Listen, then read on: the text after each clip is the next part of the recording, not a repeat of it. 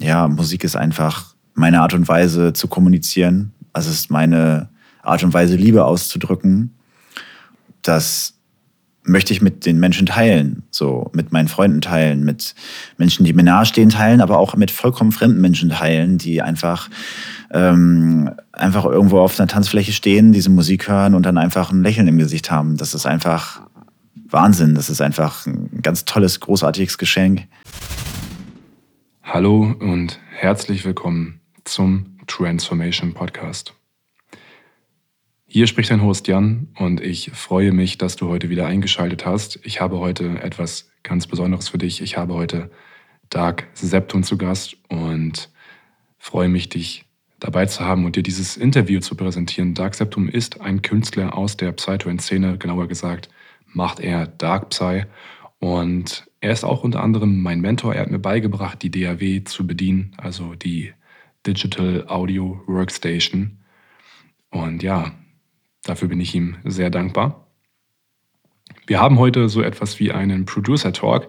Auch wenn ich noch Lehrling bin, könnte man schon sagen, ja, schon so ein Producer Talk. Und ja, wir haben darüber geredet, wie ist er eigentlich zu Psytrance gekommen? Wie ist es dazu gekommen, dass er Psytrance produziert? Was hat Psytrance auch mit ihm gemacht? Wir haben auch darüber geredet, dass es wichtig ist, seinem Herzen zu folgen und seinen eigenen Weg zu gehen, sind da teilweise etwas philosophisch geworden, was ich sehr schön fand. Wir haben auch kritisch gesprochen über Psytrance, über die Musikproduktion an sich oder auch darüber, was ist eigentlich noch Psytrance und zeitgleich darüber, dass auch letztendlich ja alles seine Daseinsberechtigung hat. Ich habe ihm auch gefragt, hey, gibt es eigentlich Stories hinter deinen Tracks? Denn zum Beispiel Traumata, ein Track, der jetzt jüngst von ihm veröffentlicht wurde, der hat schon doch auch eine gewisse Wirkung und lässt vermuten, hey, ähm, gibt es da etwas, was verarbeitet wurde oder was du zum Ausdruck bringen wolltest?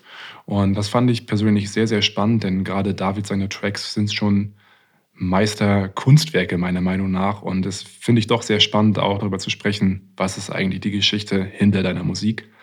Wenn du zum Beispiel noch keine Ahnung von Dark Psy hast oder das noch nicht gehört hast, dann zieh dir da mal was rein, such mal nach Dark Septum und hör dir einfach mal die Musik an. Ich finde, man muss ein bisschen dafür ein Gefühl bekommen natürlich, man muss die Musik verstehen. Doch wenn man das geschafft hat, dann kann man auch erkennen, wie wunderschön die Musik ist und das Ganze auch, wenn sie am Anfang etwas dark klingt.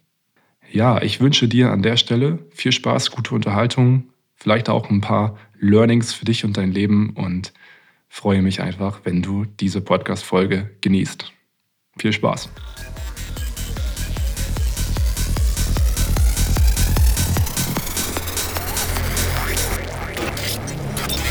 The best advice you can give to yourself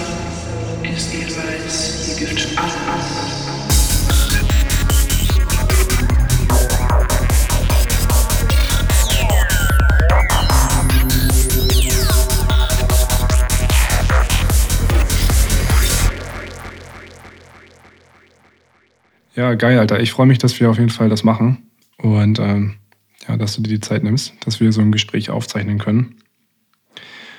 Und ähm, ja, für die ähm, Menschen, die, die jetzt neu auf dem Podcast sind oder die das erste Mal jetzt reinhören und ähm, vielleicht noch gar nicht wissen, worum es hier geht oder wer du eigentlich bist. Also Leute, ich habe hier heute meinen mein Mentor, wie man so sagt, Mentor und Freund, ähm, Dark Septum, zu Gast und ähm, ja, freue mich sehr, dass er hier ist.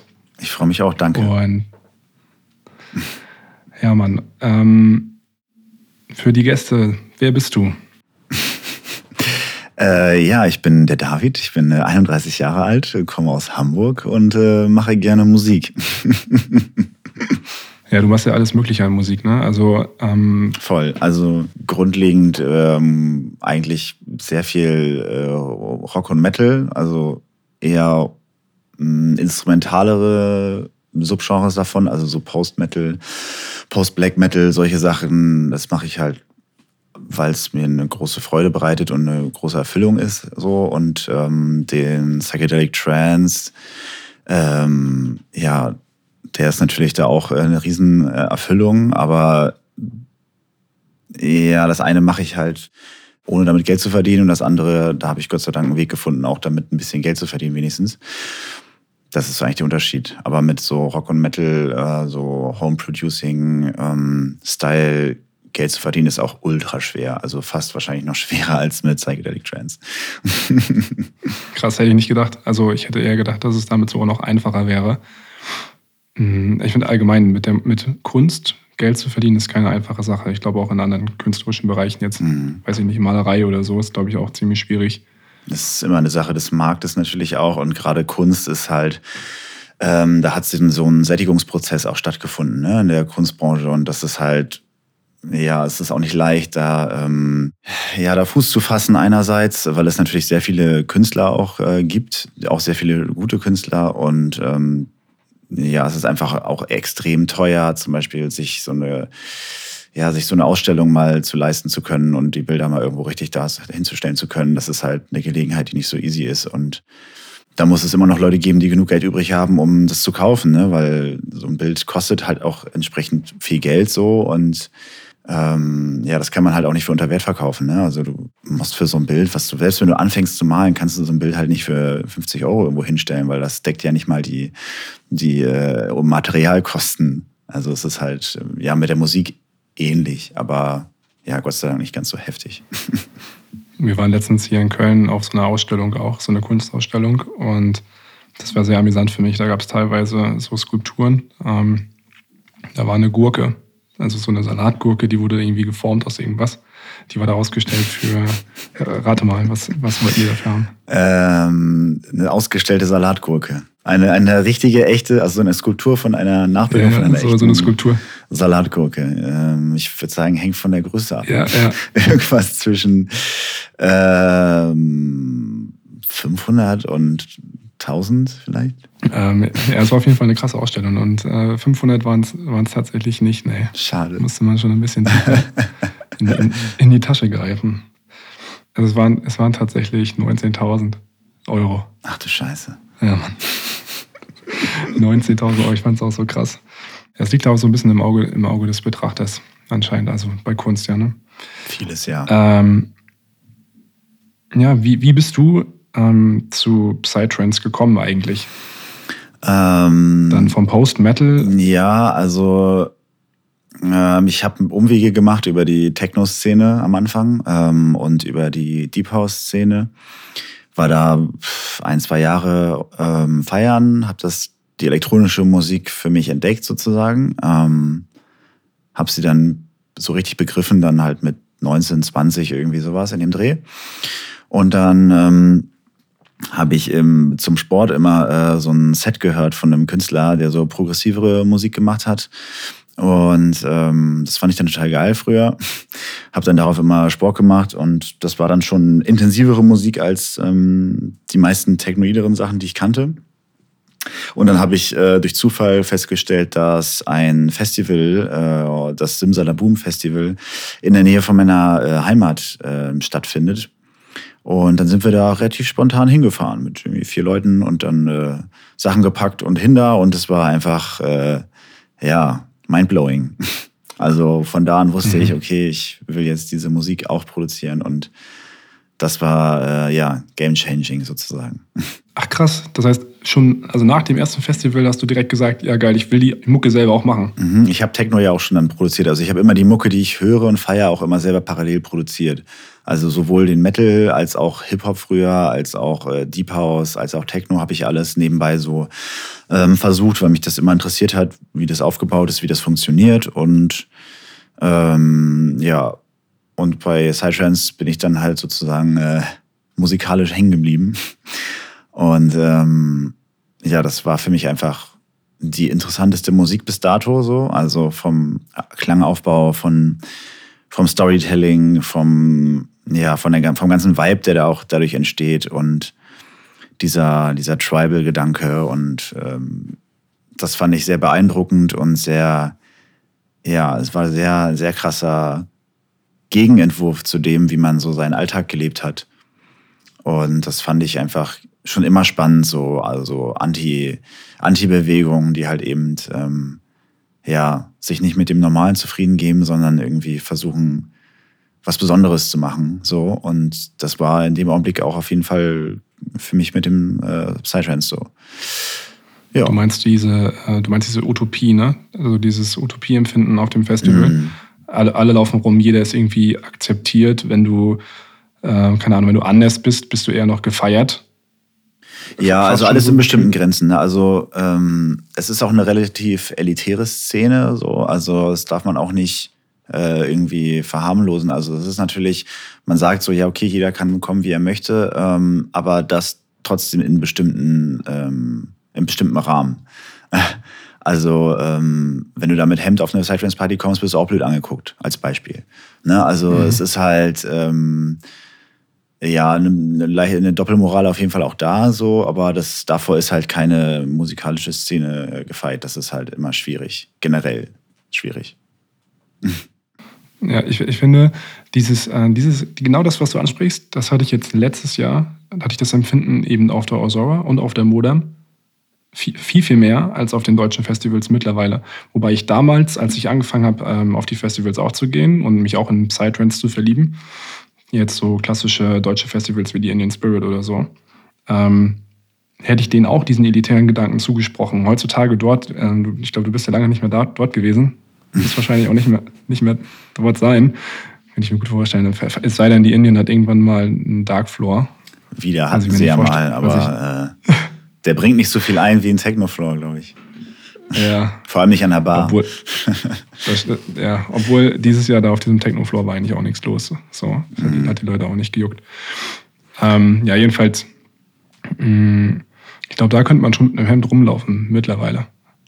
ja, So, ich, ist es ist auch, äh, es sind halt jetzt auch nur Klamotten, also es ist halt auch relativ äh, oberflächlich natürlich, die Menschen danach abzustempeln, aber man fühlt sich halt, ähm, wenn man halt in so einer Szene unterwegs ist, die halt eben sich auf die Fahne schreibt, ähm, die eine Gegenbewegung zu sein in vielen Punkten, ähm, dann reibt sich das natürlich im ersten Augenblick. Ähm, andererseits darf man auch nicht vergessen, dass man auch mal jung war und auch mit äh, äh, ja, mit weniger Plan von der ganzen Sache ähm, einfach drauf losgegangen ist und feiern gegangen ist. Ne? Und diesen, die Frage ist nur, will man mit einer früheren Version von sich selbst konfrontiert werden? Das ist der eigentliche Punkt, der dann vielleicht auch stören könnte, weil man sich, also je nachdem, wie man halt, wie das Mindset halt ist, ne, ähm, kann das halt extrem befriedigend, aber auch extrem unbefriedigend sein.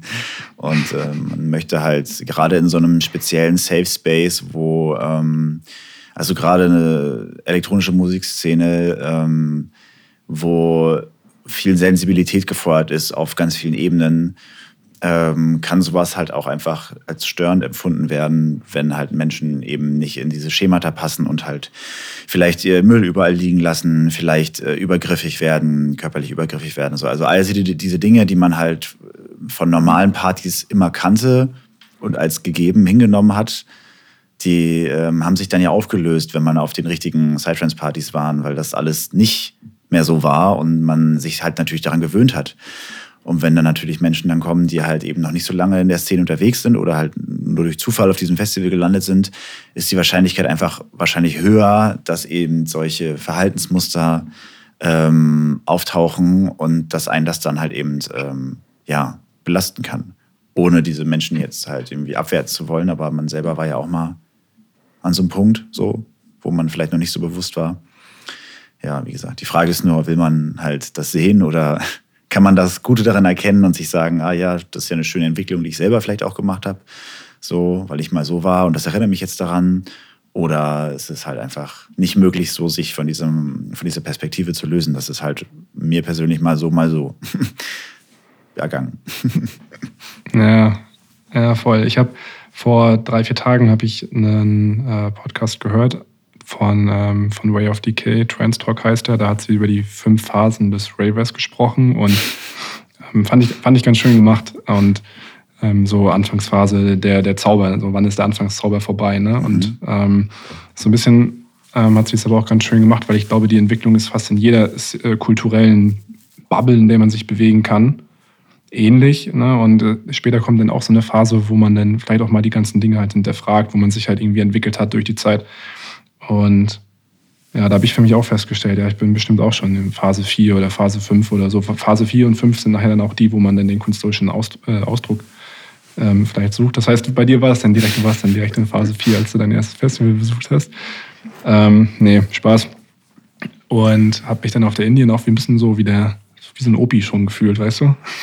Ja, ist ja auch, wenn das Durchschnittsalter halt dann irgendwie 19, äh, 20 ist und man ist selber halt irgendwie Ende 20, dann äh, klar ist man halt ein Opa. Die Frage ist, ist ja. das jetzt gut oder schlecht oder gar nichts davon? Ja, ja es, weißt du, es ist, es ist einfach anders. Und es ist, es die Partys sind, anders, man feiert dann anders dort. Keine Ahnung, ich habe dann einfach total die Genugtuung daraus, wenn ich dann in diesem Chillzelten rumhänge und geiles veganes Essen mir reinziehe und am Lagerfeuer bin und irgendwie mhm. ähm, übers Festival äh, verteilt drei, vier coole Gespräche mehr habe als vor fünf Jahren, so, wo ich nur mit meiner Clique dann ne, so zusammen bin und irgendwie, ja, wir einfach nur halt feiern und unter uns sind. So. Ist dann mhm. halt einfach anders. Ja, aber dafür brauchst du dann, wie du schon sagst, dann halt auch wieder die Offenheit und den Blick dafür, eine andere Perspektive einzunehmen. Mhm. Und das ist manchmal nicht einfach. Das ist manchmal nicht einfach, weil ich kenne das bei mir auch, dass ich den auch wahrnehmen kann, definitiv so, so hey, ähm, damals äh, war das vielleicht besser oder so. Ich merke das in der Musikproduktion, wo ich irgendwie, das ist auch so witzig, wo ich eigentlich angefangen habe, das zu lernen und voll klar war, ich werde definitiv Full-On machen. Und, und, und jetzt merke ich so, ich, hab, ich bin gerade dabei. Also vielleicht, wenn, wenn, wenn, wenn du dir gerade jetzt zuhörst, den, du hörst den Podcast, vielleicht hast du den Jingle schon gehört. Ich bin gerade dabei, den äh, Jingle zu produzieren. Ja, wahrscheinlich. Ja, doch, die Podcast-Folge wird rauskommen mit dem Jingle. Ähm, und äh, ja, ich musste das heute verändern einfach. Ich, musste es einfach, ich musste es einfach verspulter machen, weil ich, weil ich so gemerkt habe, nee, das ist jetzt nicht das, was ich fühle. So, ne? das ist, der künstlerische Anspruch hat sich irgendwie verändert oder das, was ich halt aus mir heraus transportieren möchte. Ja, schon witzig. Ja. Ja, die ähm, es sind natürlich auch einfach äh, also es sind riesengroße Unterschiede in, meiner Meinung nach halt äh, in den Partys, also innerhalb der Partys, innerhalb dieses Subgenres oder innerhalb dieser ganzen, dieser ganzen Subkultur ähm, ist es halt interessant und auch sehr krass, wie sich die Party-Experience unterscheiden kann. Und die, also abhängig natürlich vom Publikum, ne? Und das wiederum abhängig auch von der Musik. So, ich wohne halt in Hamburg so und habe halt ähm, eher ein progressiveres, technoideres äh, Publikum hier auf den größeren Veranstaltungen. Und es ist, äh, wird immer stressiger sein als so eine irgendein 500 Seelen Festival irgendwo, wo halt schnellere Musik läuft. Ähm, also das ist zumindest meine Erfahrung so. Und dass je schneller die Musik ist, umso entspannter die Leute sind. Und ähm, das liegt einfach auch, glaube ich, daran, dass ähm, viele Leute diese Entwicklung durchmachen, die auch wir beide durchmachen, dass es halt, äh, dass man halt immer schnellere Musik gut findet, so äh, in Teilen und dass das impliziert, dass natürlich auf Partys, wo ich sag mal Darkseid läuft, ähm, das sind wahrscheinlich alles Leute, die schon länger feiern gehen und schon vielleicht nicht mehr ähm, auch nicht mehr in Phase 1 unbedingt unterwegs sind, ähm, aber es bis dahin geschafft haben sozusagen. Und ja, der Sache halt irgendwie, also ich will jetzt nicht sagen, die Sache, also die Sache ernst nehmen, aber halt ähm, schon, ja, also ich hoffe, dass, es, dass da ein kollektives, dass die kollektive Reflektierung da einfach auf einem anderen Level ist. Aber das ist auch nur meine subjektive Wahrnehmung. Und ähm, vielleicht bin ich da auch ein bisschen geschädigt von den, von den Partys hier von den Partys in Hamburg. Ja, ja. Also ich habe da schon ja, unschöne Dinge erlebt und ähm, ich war auf sehr vielen Partys so überall schon und ähm, das ist ja gerade bei diesen ähm, ja, technoideren Sachen ähm, ist es mir besonders aufgefallen. Aber das ist halt vielleicht auch einfach ein Hamburger Ding. Ähm, bedingt durch äh, Nähe zur Reeperbahn und sowas. Ne? Also da hängen ja ganz viele Faktoren noch zusammen. Ähm, wenn man jetzt in München auf eine Progressive Party geht, ist es vielleicht anders. So, ne? Das ist halt, kann ich nicht beurteilen. ja, voll. Es ist, es ist nicht alles ähm, goldig glänzend sozusagen, ne? wie die, vor allem wie dieses Utopische am Anfang auch wirkt, wenn man anfängt, die Musik zu hören und auf die Festivals zu gehen. Da wurde ich das erste Mal so ein bisschen desillusioniert, als wir 2018 auch auf der Indian Spirit gewesen sind. Und da war jemand, der hat mit uns im Camp gecampt und der meinte, dass er aus dem Gefängnis gekommen ist und irgendwie mit so zwei, drei Gruppen zu tun hat, die auch häufig auf dem Festival zu Gast sind. Und ähm, irgendwie hat er uns dann so eine Story erzählt, dass er auf dem, auf dem Floor gewesen ist und ähm, dann wollte irgendwie jemand von, von damals, den er irgendwie kennengelernt hat, der wollte dann, dass er ähm, äh, ja, eine Droge mit ihm zusammen konsumiert und er wollte das nicht. Und dann hat er ihn irgendwie beredet und so und er wollte das nicht. Und dann meinte er zu ihm so, ja, guck mal in den Rucksack da. Und dann hat er uns erzählt, dass er dann halt zu dem Rucksack gegangen ist. Und dann hat er den aufgemacht und hat reingeguckt. Und ähm, ja, da drinnen soll eine 9 mm gelegen haben. Und dann hat der andere ihn angeguckt und meinte so, ja, machst du jetzt mit oder was? so, und dann, dann hat er halt irgendwie mitgemacht. Das ist eine Story, die uns erzählt hat. Keine Ahnung, ob der Mensch dort damals uns Blödsinn erzählt hat. Aber so oder so ist es, äh, also ob es jetzt ein psychotischer Zustand ist oder die Wahrheit, ist beides auf jeden Fall unschön. ja, ist unschön, ja. Und das ist, finde ich, schade. So. Und das ist halt auch das, was ich nicht, nicht suche eigentlich. Ne? Das, ich natürlich nicht, was ich nicht auch nicht haben möchte in, diesem, äh, in den Erfahrungen. Aber ja, gut, irgendwie, ne? Dualität, gut, böse äh, permanent präsent. Mhm. Ja, wenn wir schon auch gerade vorhin ja auch über die Musik sprechen, da würde ich gerne auch drauf zurückkommen. Ähm, in Hamburg ist ja dann eben progressiver durch die, also ne, eine, auch eine, ist ja Hamburg ist ja auch Techno-Hochburg. Techno, also Techno-Hochburg und mittlerweile auch, habe ich gehört, Psytrance, Goa-Hochburg. Ähm, war, also ich würde, also es sind sehr viele Clubs auch ähm, dicht gemacht worden und ähm, wenn ich es vergleiche so mit vor Corona, ist auf jeden Fall wesentlich weniger los und Hamburg ist auch nicht äh, besonders interessiert daran, ähm, äh, dass da diese Menschen in solche Clubs äh, gehen, tatsächlich. Leider. Aber auch nicht bei Techno und so. Mhm. Jetzt hast du ja eine, eine Bachelorarbeit geschrieben, sogar über Psytrance und produzierst die Musik seit über zehn Jahren und hast einfach massiv an Erfahrung. Und ähm, gerade insbesondere im Hinblick auf diese Partys interessiert mich die Frage mal aus deiner Sichtweise, dieses typische Progressive, diese, der Offbeat zum Beispiel und so weiter und so fort. Du, du kennst, kennst, die Musik, ne? Mhm. Was Klar. der macht so Ranji?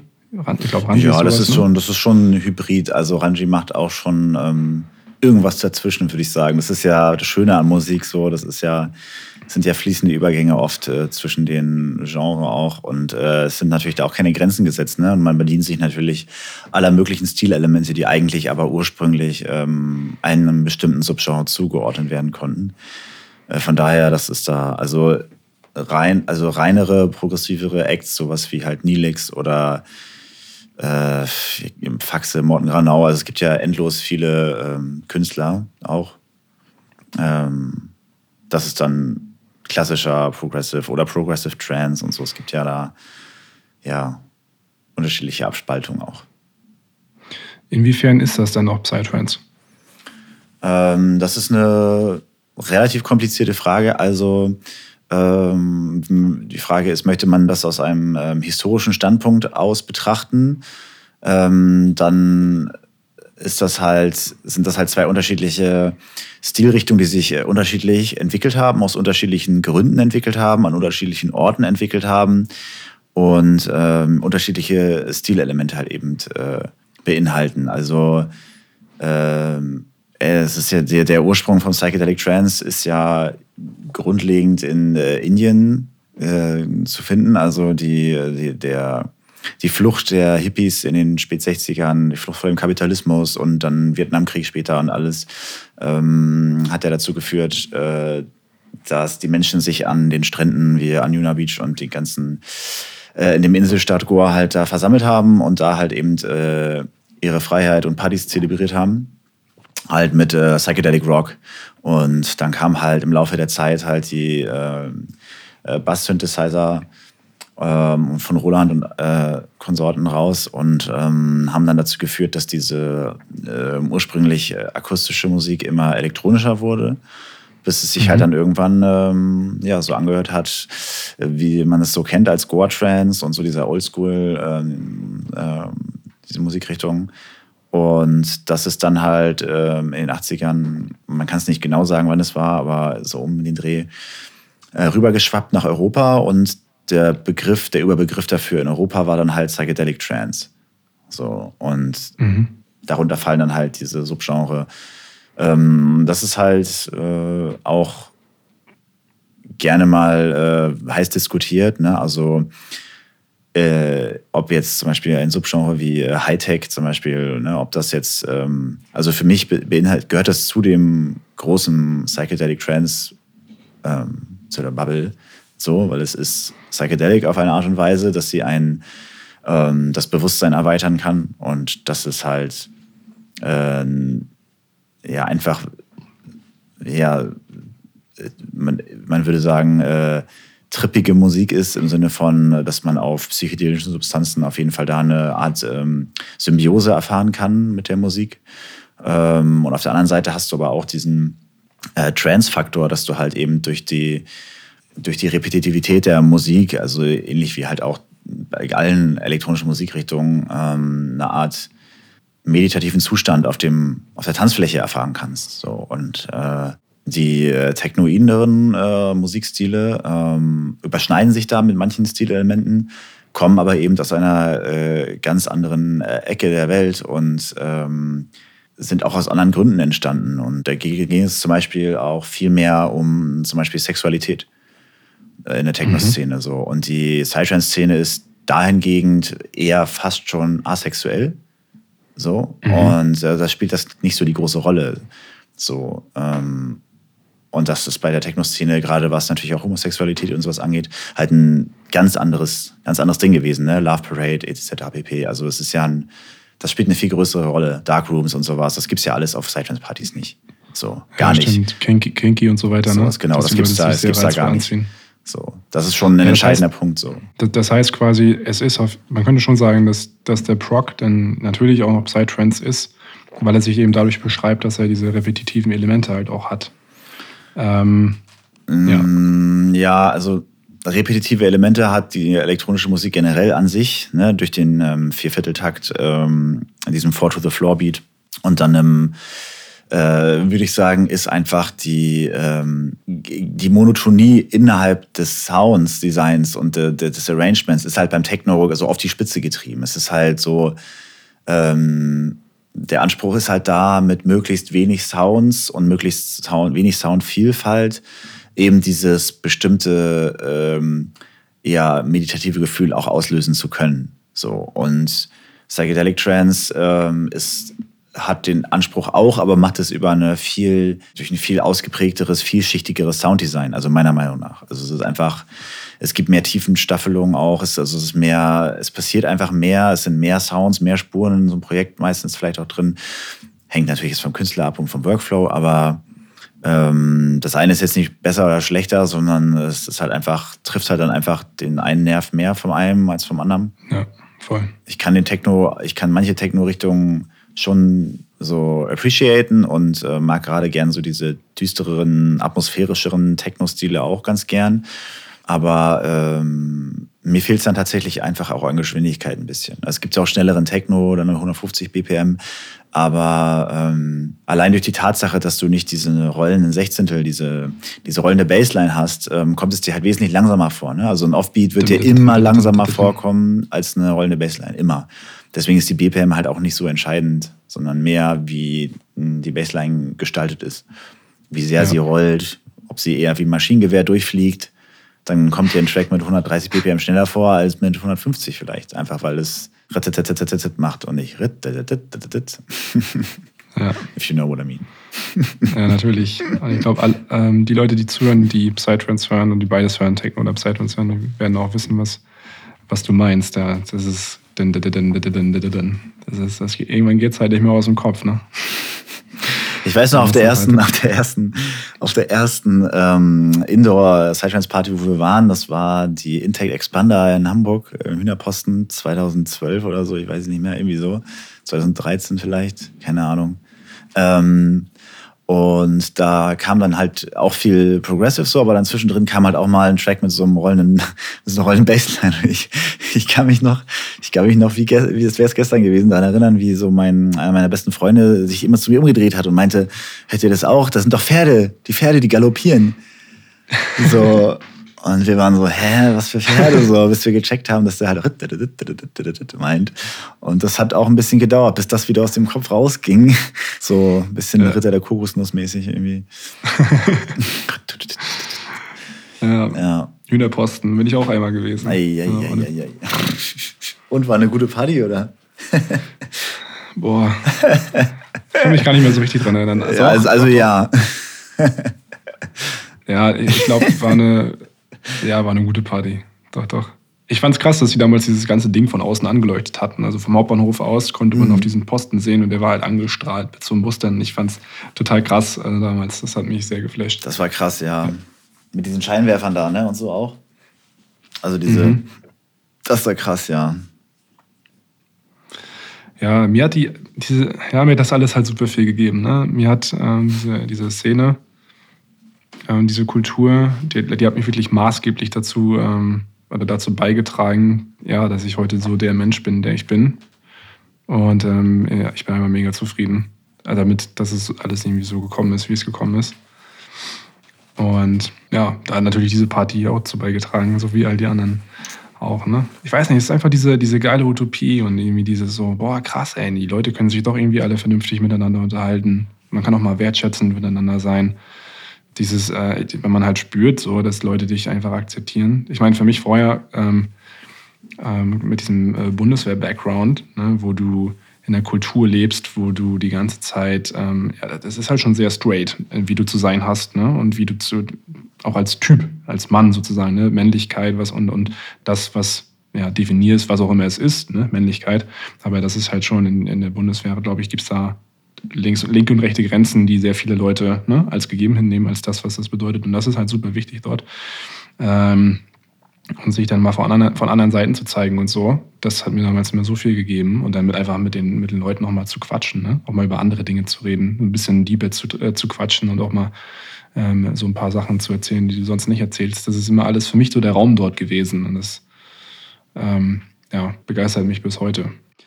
Ja, du hattest ja auch ähm, auch schon gesagt, ne, das hat dich auch verändert. Inwiefern würdest du sagen, hat, hat die Kultur, die Musik und auch das Musikmachen dich so über die Jahre verändert?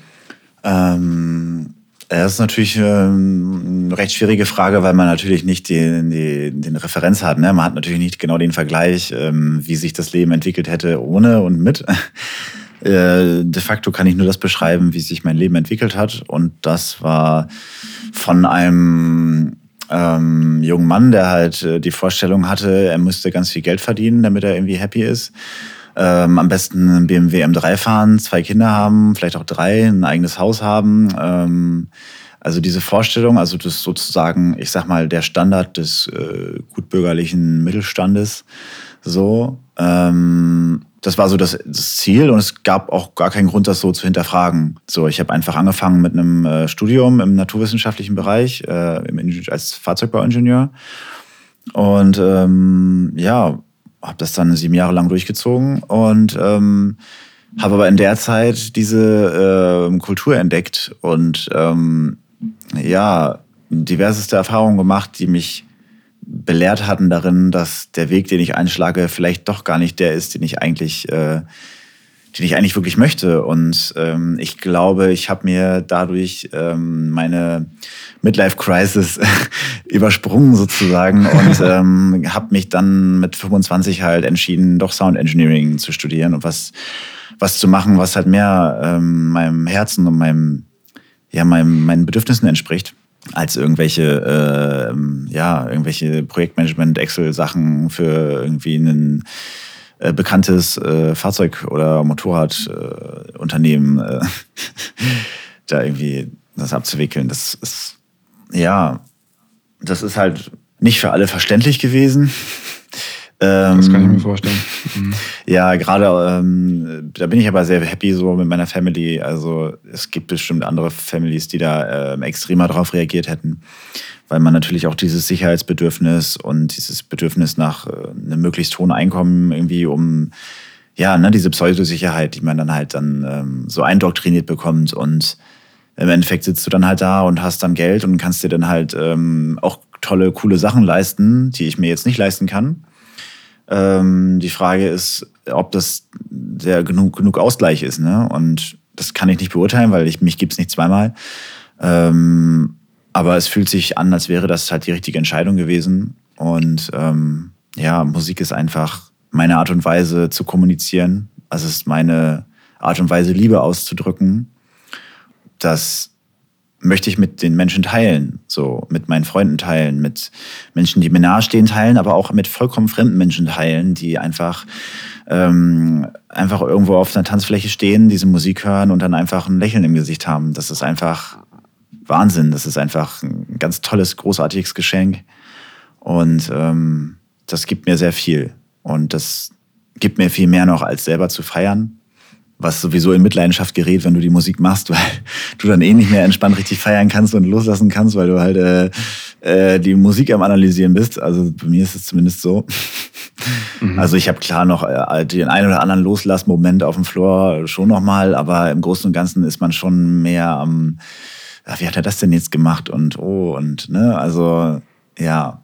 Oder hat auch viel am Connecten natürlich auf Partys, ne? Du hast da nicht mehr, du gehst dann ja nicht einfach nur noch feiern, sondern ähm, du gehst auch feiern, um auch bestimmte Leute vielleicht zu treffen, kennenzulernen und da ähm, Connections auszubauen, weil das einfach extrem wichtig ist. Also ähm, es ist halt leider nicht so, dass du halt einfach mit äh, guter Musik einfach Erfolg hast. So funktioniert es halt nicht. So hat es vielleicht mal ja. funktioniert, aber nicht seitdem ich, also ich habe das noch nicht erlebt. Ähm, das soll nicht heißen, dass die ganzen ähm, erfolgreichen Künstler jetzt alle schlechte Musik machen. Das gibt's ja sowieso nicht, schlechte Musik. Aber das wäre jetzt noch ein anderes Thema. Ähm, ja, den ähm, Rahmen wollte ich jetzt auch nicht sprengen.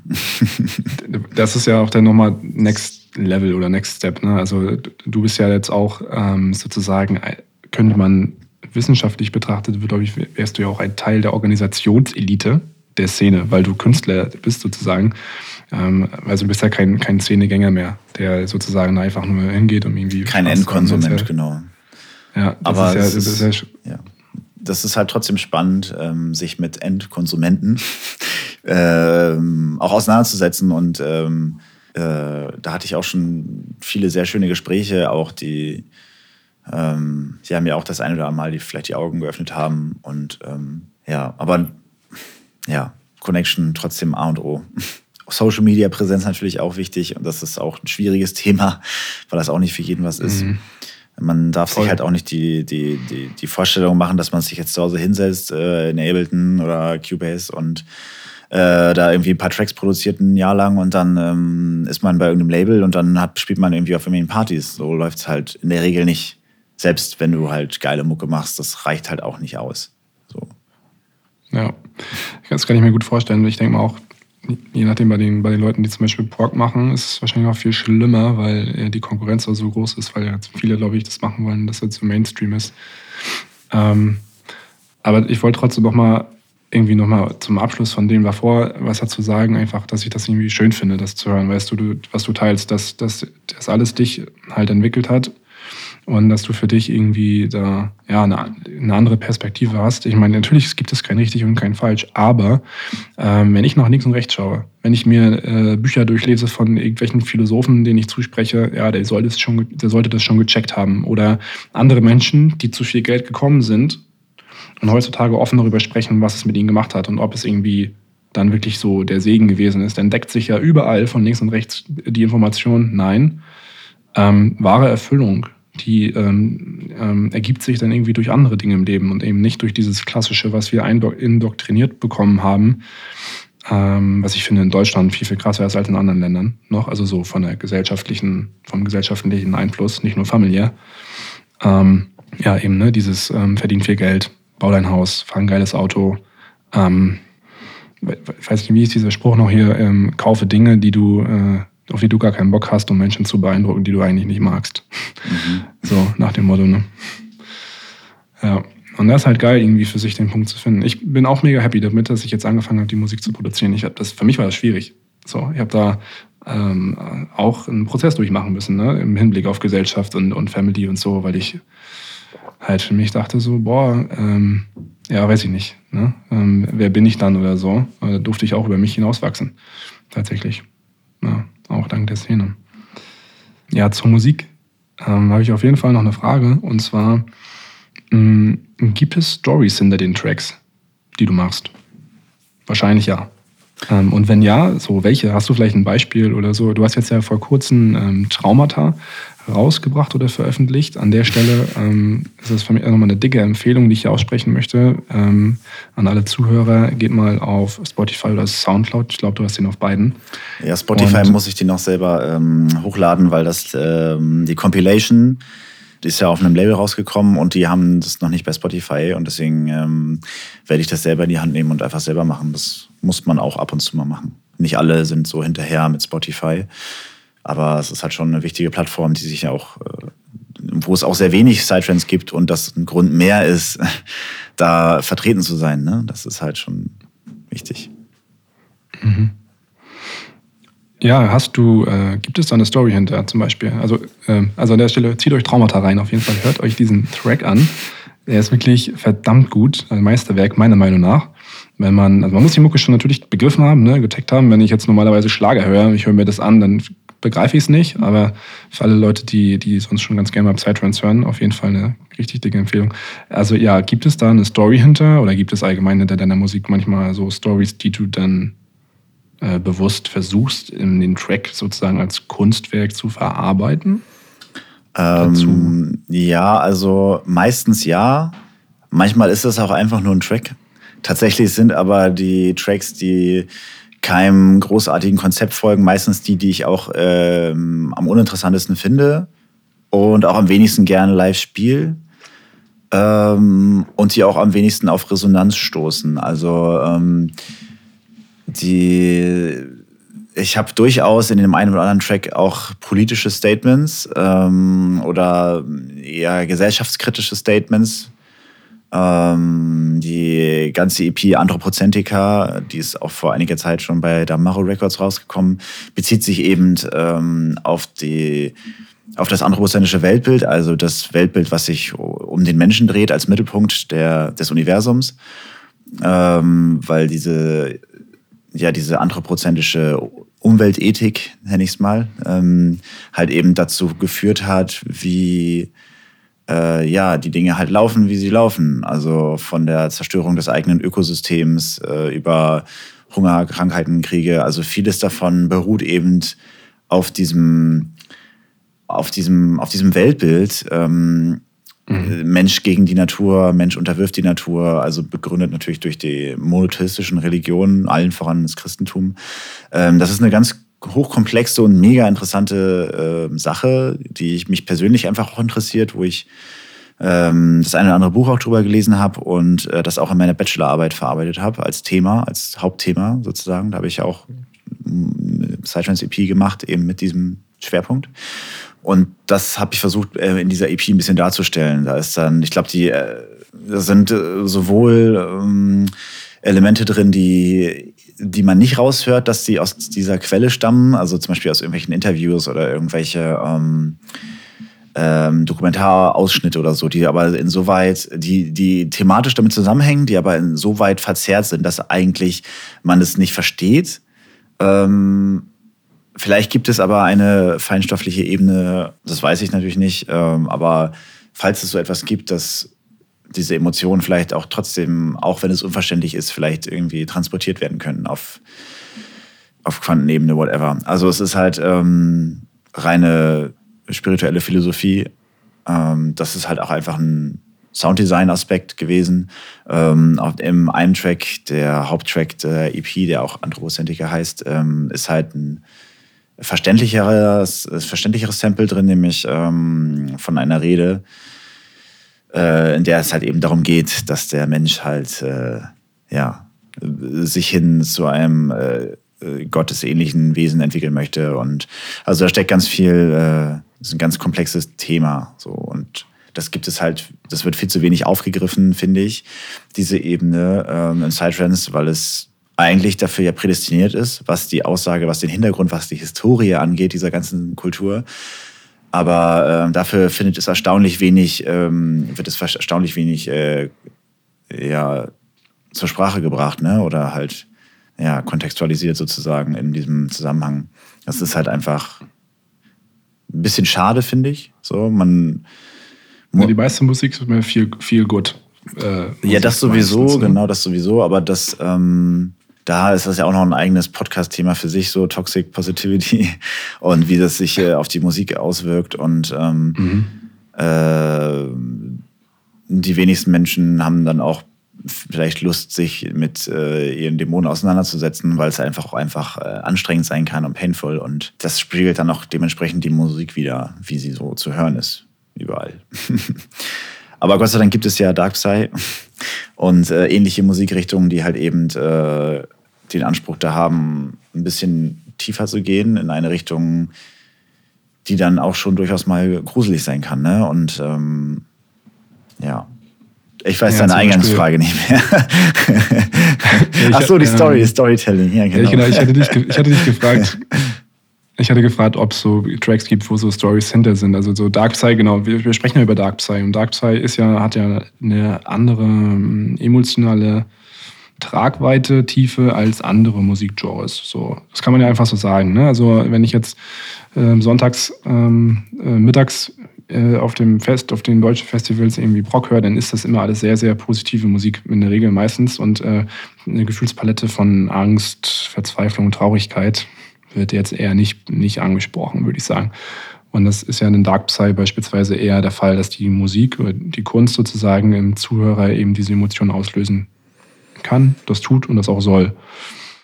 Das ist ja irgendwie so schön, das ist ja auch so ein, so ein äh, keine Einbahnstraße, ne? weil auf der einen Seite du als Künstler kreierst das Kunstwerk ja auch in, in dem Maße, dass du aus dir Dinge heraus vermitteln möchtest, so. Also so empfinde ich das, wenn ich die Musik mache. Ich empfinde, ich merke zum Beispiel, ähm, wenn ich ähm, scheiße drauf bin, dann, ähm, dann, dann wird die Musik für meine Verhältnisse auf jeden Fall äh, dunkler. Also die, den letzten, mein, mein fünftes Projekt jetzt, ähm, da dachte ich schon so, oh, krass, Alter, das, was daraus geworden ist, hätte ich mir nie vorgestellt. So, ne? Aber einfach, weil ich irgendwie in der Zeit ging es mir nicht so gut und ja.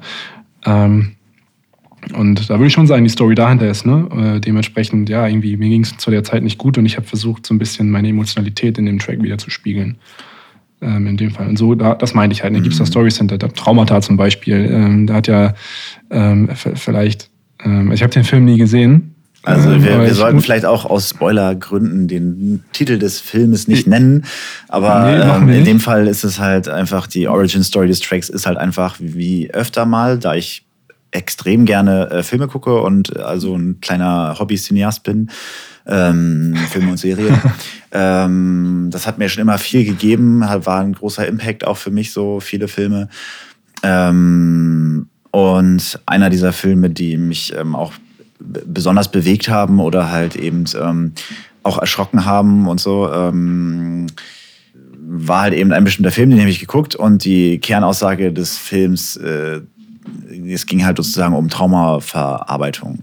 Und ähm, das fand ich sehr impressive und habe dann dementsprechend aus diesem Film auch ähm, mich bedient und bestimmte äh, Audio-Samples aus dem Film genommen und die da verarbeitet.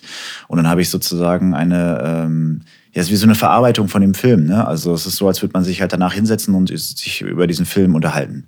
Mit jemandem, mit dem man den Film geguckt hat. So ähnlich. Ne? Nur das halt auf einer künstlerischen, auf einer künstlerischen Ebene. Und ähm, das ist halt super schön für mich, dass ich einerseits diese cineastische Ebene die ich auch sehr schätze, eben mit dieser mm, musikalischen Ebene halt sozusagen connecten kann. Und dafür bietet sich halt einfach diese Musik extrem an. Also ich mache ja, wie gesagt, auch so Black Metal und sowas, aber da würde ich jetzt nicht ähm, endlos viele Samples aus Filmen reinschnibbeln. Gibt es auch, gibt es auch Bands, die das machen, die auch das cool machen, aber ähm, es passt einfach mehr in diese verschwurbelte ähm, psychedelische, abgefuckte Dark-Side-Geschichte einfach sehr gut rein. Ja, und das sind halt auch keine Grenzen gesetzt. Das ist halt sehr schön. Also klar, du hast ähm, bestimmte Grenzen, was jetzt, ähm, es muss ein Viervierteltakt sein in, in den meisten Fällen und es muss halt irgendwie ein, mhm. vielleicht nicht 100 ppm sein, vielleicht nicht 600 ppm sein. Also du hast natürlich äh, einen bestimmten Aufbau und natürlich ist der auch ein bisschen baukastenförmig. aber je experimenteller die Musik wird, vom Subgenre her, ne, umso, umso mehr kann man sich auch irgendwie entfalten und dann einfach völlig weirde äh, Sachen ausprobieren. Was passiert denn, wenn ich das jetzt hier so und so mache und was ist denn eigentlich, wenn man das und das macht und kann man denn nicht eigentlich, ne, also es ist ein riesiger Pool an, an, äh, an, an neuronalen Verknüpfungen, die da halt irgendwie äh, beansprucht werden, ähm, die sich, glaube ich, dann halt auch auf das allgemeine Denken und auf das allgemeine ja, Empfinden sehr positiv auswirken können. So. Mhm.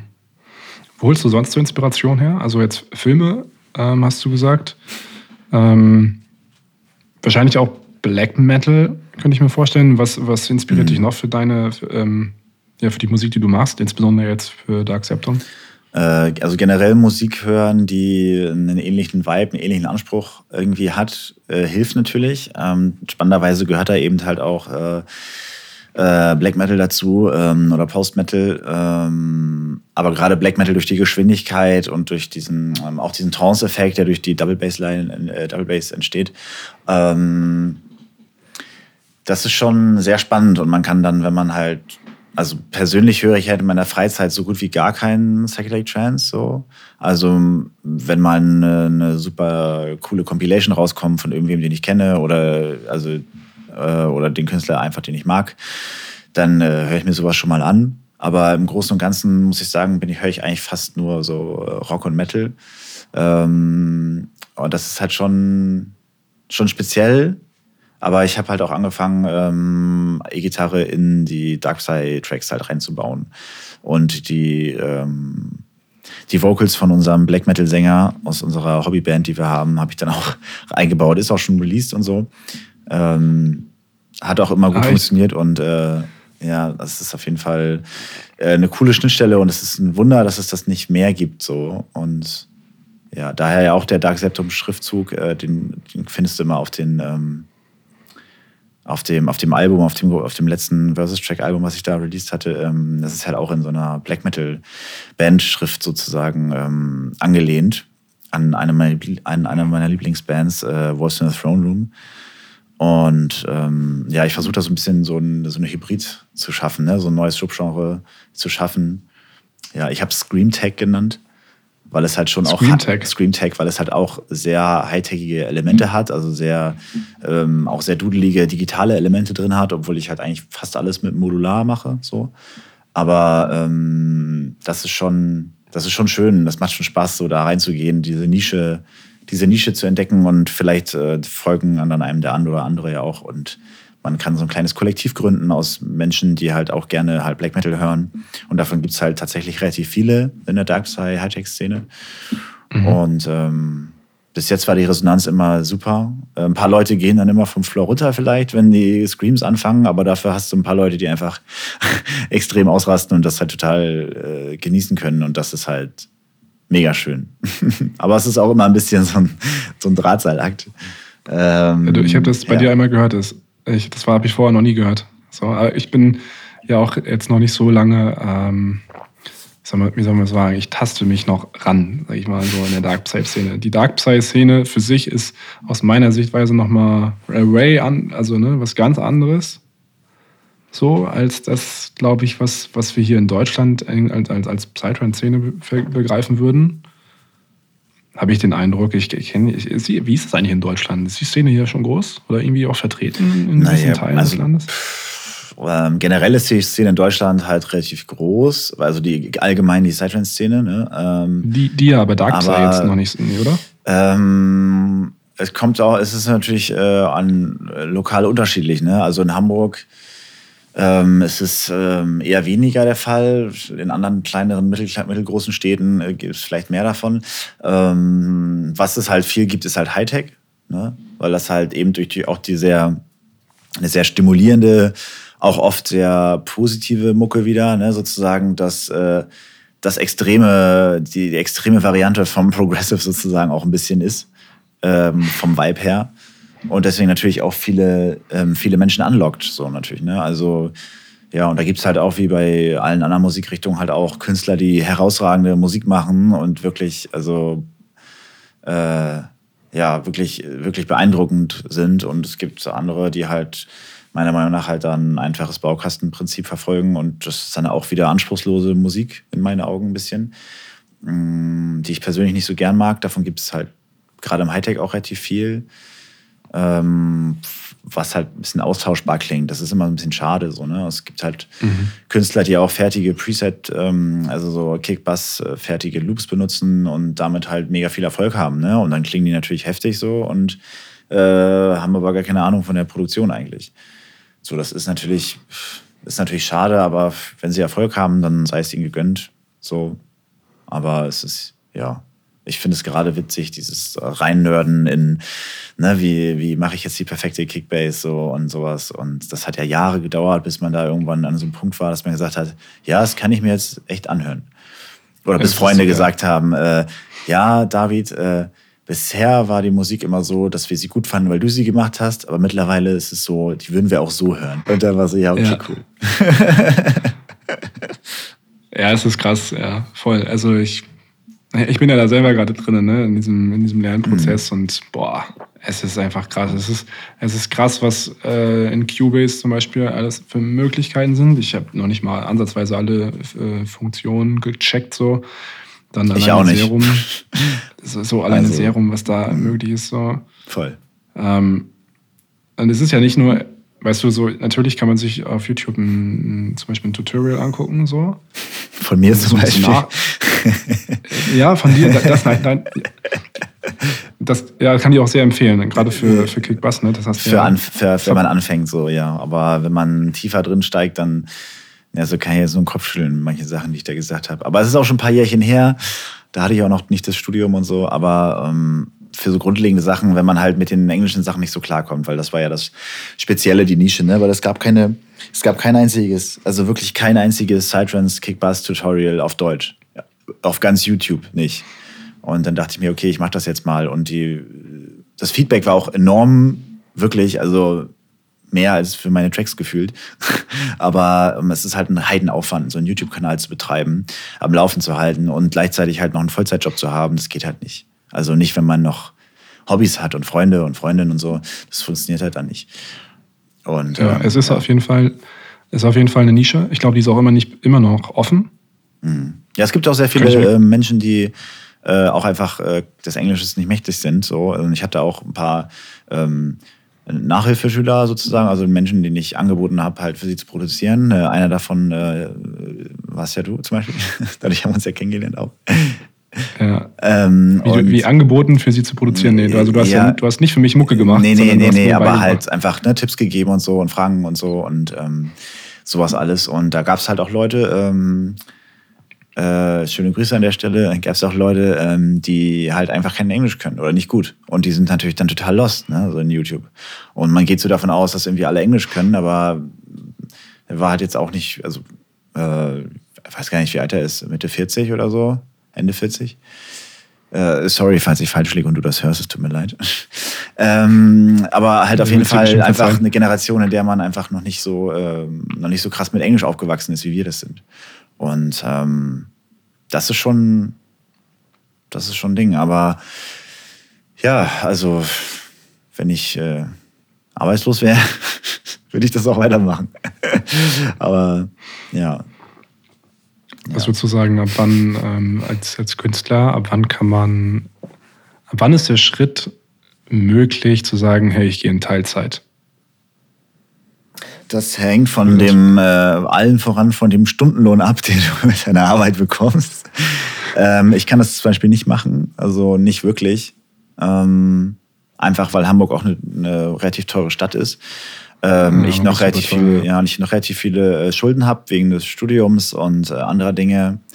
Ähm, äh, und die, das wird dazu führen, dass ich halt nie wirklich irgendwie auf 20 Stunden oder so runtergehen könnte. Ähm, da müsste ich schon jede Woche zwei Gigs haben. Und das äh, kann weitere zehn Jahre dauern. Aber das ist auch okay. Es ist alles im Progress und es wird mit jedem Jahr mehr und das ist also Corona ausgenommen. Und das ist ja schon äh, viel wert. Also es stagniert nicht oder so, sondern es ist auf jeden Fall. Ich hatte jetzt dieses Jahr meinen ersten internationalen Gig auch, also äh, außerhalb äh, ja, dieser Gefilden. Und das war mega schön. Und ja, ich bin gespannt auf die nächsten. Wie geht's denn weiter bei dir jetzt eigentlich? Also mit, mit Gigs und. Äh, jetzt im Sommer meinst du, oder was? Jetzt im, also, also ich spiele jetzt nächste Woche, übernächste Woche in Hannover. Das wird dann, glaube ich, der letzte, letzte Indoor, äh, die letzte Indoor-Veranstaltung und dann geht es im Juni auf äh, mehrere Festivals hintereinander.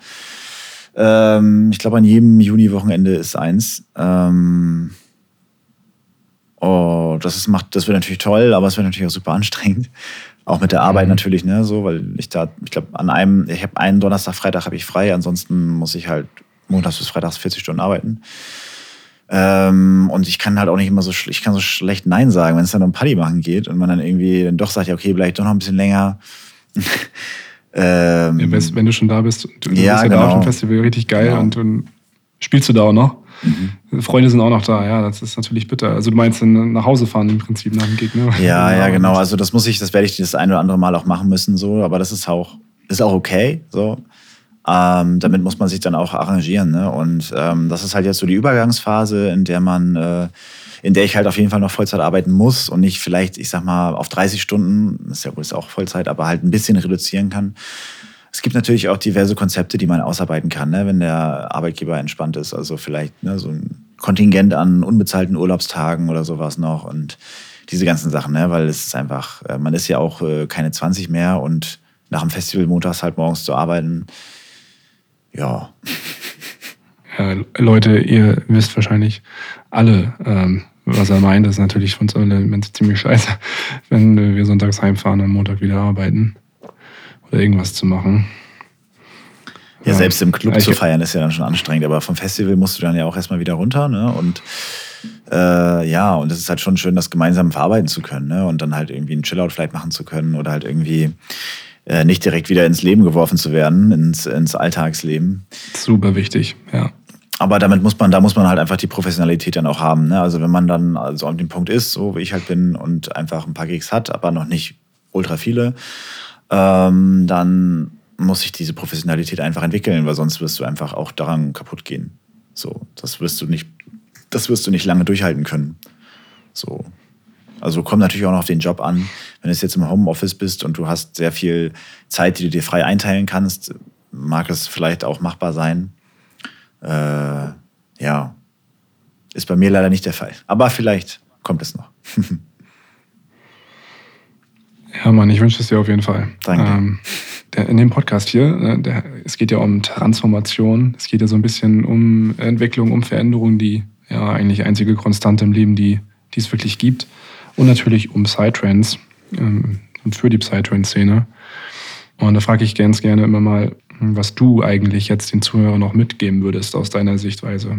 Vielleicht für, weiß ich nicht, vielleicht etwas für die Leute, die auch Bock haben zu produzieren oder ähm, große, große Künstler werden wollen oder vielleicht einfach irgendwie noch so einen philosophischen Synthshot. Also ich kann auf jeden Fall grundlegend sagen, dass diese Anfangsphase, ne, in der man anfängt, Musik zu produzieren, da schlägt erstmal ein, ja, ein riesiges Universum auf einen nieder und man ist halt konfrontiert mit unzähligen Menschen und Plugins und Programmen und ähm, das kann ziemlich ähm, demotivierend auch sein. Ähm, vor allem, wenn man jetzt nicht ultra viel Zeit hat. Und äh, ich habe halt angefangen, das zu machen, als ich halt äh, vom Abi schon, ne? Und dann halt während des Studiums und so, da hatte ich natürlich auch relativ viel Zeit einfach. Ähm, das ist ja nicht jedem vergönnt so. Und das ist, ähm, das ist wie mit dem Gitarre spielen. Ne? Das sind super viele Menschen wollen Gitarre spielen, fangen dann damit an und lassen es halt nach drei Wochen bleiben weil sie denken, das ist halt nichts. So, aber weil sie halt den Progress nicht richtig erkennen, weil die Finger tun weh so und es ist irgendwie, klingt alles scheiße und es fisselt und es ist alles so, äh, man kann nicht richtig was spielen, so, es ist irgendwie, ähm, ja, man muss halt einfach ein bisschen durchhalten und ein paar Wochen länger noch in diesem Mindstate verharren und dann kommen die ersten Erfolge und dann kommen die ersten sauberen gespielten Akkorde und dann äh, kommen die nächsten Akkorde, die am Anfang auch wieder schwer sind, aber dann kannst du sie irgendwann sauber spielen und das ist einfach so eine unglaublich schöne Experience, ähm, daran zu wachsen und ähm, ja, es gilt für, für viele Dinge. Ne? Ich habe die Gitarre jetzt als bekanntes Beispiel genommen, weil das so ein klassisches, klassisches Ding ist, was äh, viele gerne können würden, aber halt viel zu früh abgebrochen haben. Und ja, beim Mucke produzieren ist es halt auch so. Es gibt so viel, so viel Auswahl, es gibt auch so viel Schrott, der erzählt wird. Und es ist halt auch, man muss erstmal lernen, auch im Laufe der Zeit, das voneinander zu trennen. Was ist jetzt eine sinnvolle Information? Was ist irgendwie unnötig? Und es ist ganz normal, dass alles am Anfang scheiße klingt. Und äh, das ist völlig okay. Und man kann da keinen Fehler machen. Es, es gibt keinen Fehler in einem künstlerischen Prozess. Und das ist wichtig zu verstehen. Mhm. Das könnte man ja fast schon aufs Leben übertragen, oder? Es gibt keinen Fehler in dem Prozess des Lebens als Kunstwerk sozusagen, individuelles Kunstwerk für uns, für uns selbst sozusagen. Aber ja, Beständigkeit meinst du, ne? Beständigkeit in den Dingen halt einfach uns ein bisschen, hey, ähm, nicht so hart mit sich sein und einfach flowen lassen und ein bisschen dranbleiben halt. Das ist ja auch eine Typfrage, ne? Hilft es dir, wenn du dir sagst, ey, ich äh, setze mich da jetzt jeden Abend halt einfach mal eine Stunde ran, stelle mir weg auf eine Stunde und dann ähm, höre ich damit einfach wieder auf. Kann ja sein, dass dir das was bringt. Kann sein, dass dich das voll stresst und du sagst, ey, ich muss das einfach komplett fühlen und ich muss dafür komplett frei sein und das geht halt nur am äh, Samstag zwischen 15 und 19 Uhr oder so wahrscheinlich, weil alles andere ist irgendwie stressig. also, ne, also man muss das erstmal ja für sich selber rausfinden, wie, wie gut kennt man sich selbst auch, ne? Und wie äh, diese, diese Motivationspsychologie, die da eine riesige Rolle spielt, ne? Wie kann ich mich selber auch. Aber ähm, ja, das ist halt auch wieder eine Philosophiefrage, weil wenn man sich anfängt mit all diesen Dingen zu beschäftigen, ist es dann auch wirklich der Way sozusagen, dass ich das mache? Ist es nicht, muss nicht die Sache selbst mich eigentlich schon so sehr motivieren, dass ich einen Weg finde, ohne darüber zu reflektieren? Aber das, äh, ja, das würde jetzt auch wieder den Rahmen sprengen. Lass es, äh, lass es uns dabei belassen. Das können wir beim, das können wir beim nächsten Mal besprechen. ähm, sei denn, sei denn äh, die Zuhörer haben richtig Bock. So, und ihr könnt uns ja mal, ähm, ja, was wäre so irgendwie so ein Emoji, was man da irgendwie schicken könnte? Gibt es einen philosophischen Emoji? Keine Ahnung, wenn mir, wenn mir drei Leute einen philosophischen Emoji auf Instagram schicken, dann ähm, frage ich dich so lange, bis wir genau darüber ja nochmal eine Folge aufnehmen. Nee, ja. Lange Rede, keinen Sinn. Ich danke dir auf jeden Fall. Danke dir. Geil, Mann. Geiles Gespräch. mhm. Und. Ja, bis zum nächsten Mal, würde ich sagen. Ja, genau. Also, ich wirklich, ich danke dir von Herzen für deine Zeit. Geiles Gespräch und ja, bis zum nächsten Mal. Bis zum nächsten Mal. Ciao, Wir ciao. sehen uns. Ciao. Und da sind wir wieder. Vielen Dank für deine Aufmerksamkeit. Vielen Dank, dass du uns bis zum Ende zugehört hast. Ich finde es immer ganz schön, wenn man mal mit dem Künstler reden kann hinter der Musik. Und ich hoffe, dass ich das auch für dich hier heute liefern konnte, dass du ein paar Insights bekommen hast, dass du ein paar wertvolle Learnings für dich mitnehmen konntest und einfach Spaß beim Gespräch hattest.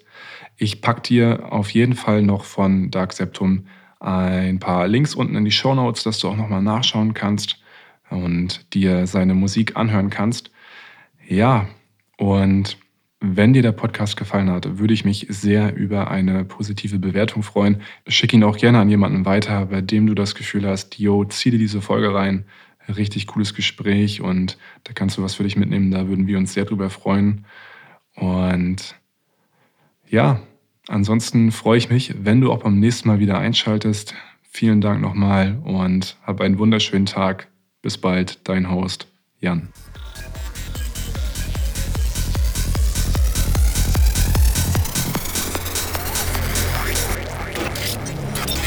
The best advice you can give to yourself is the advice you give to others.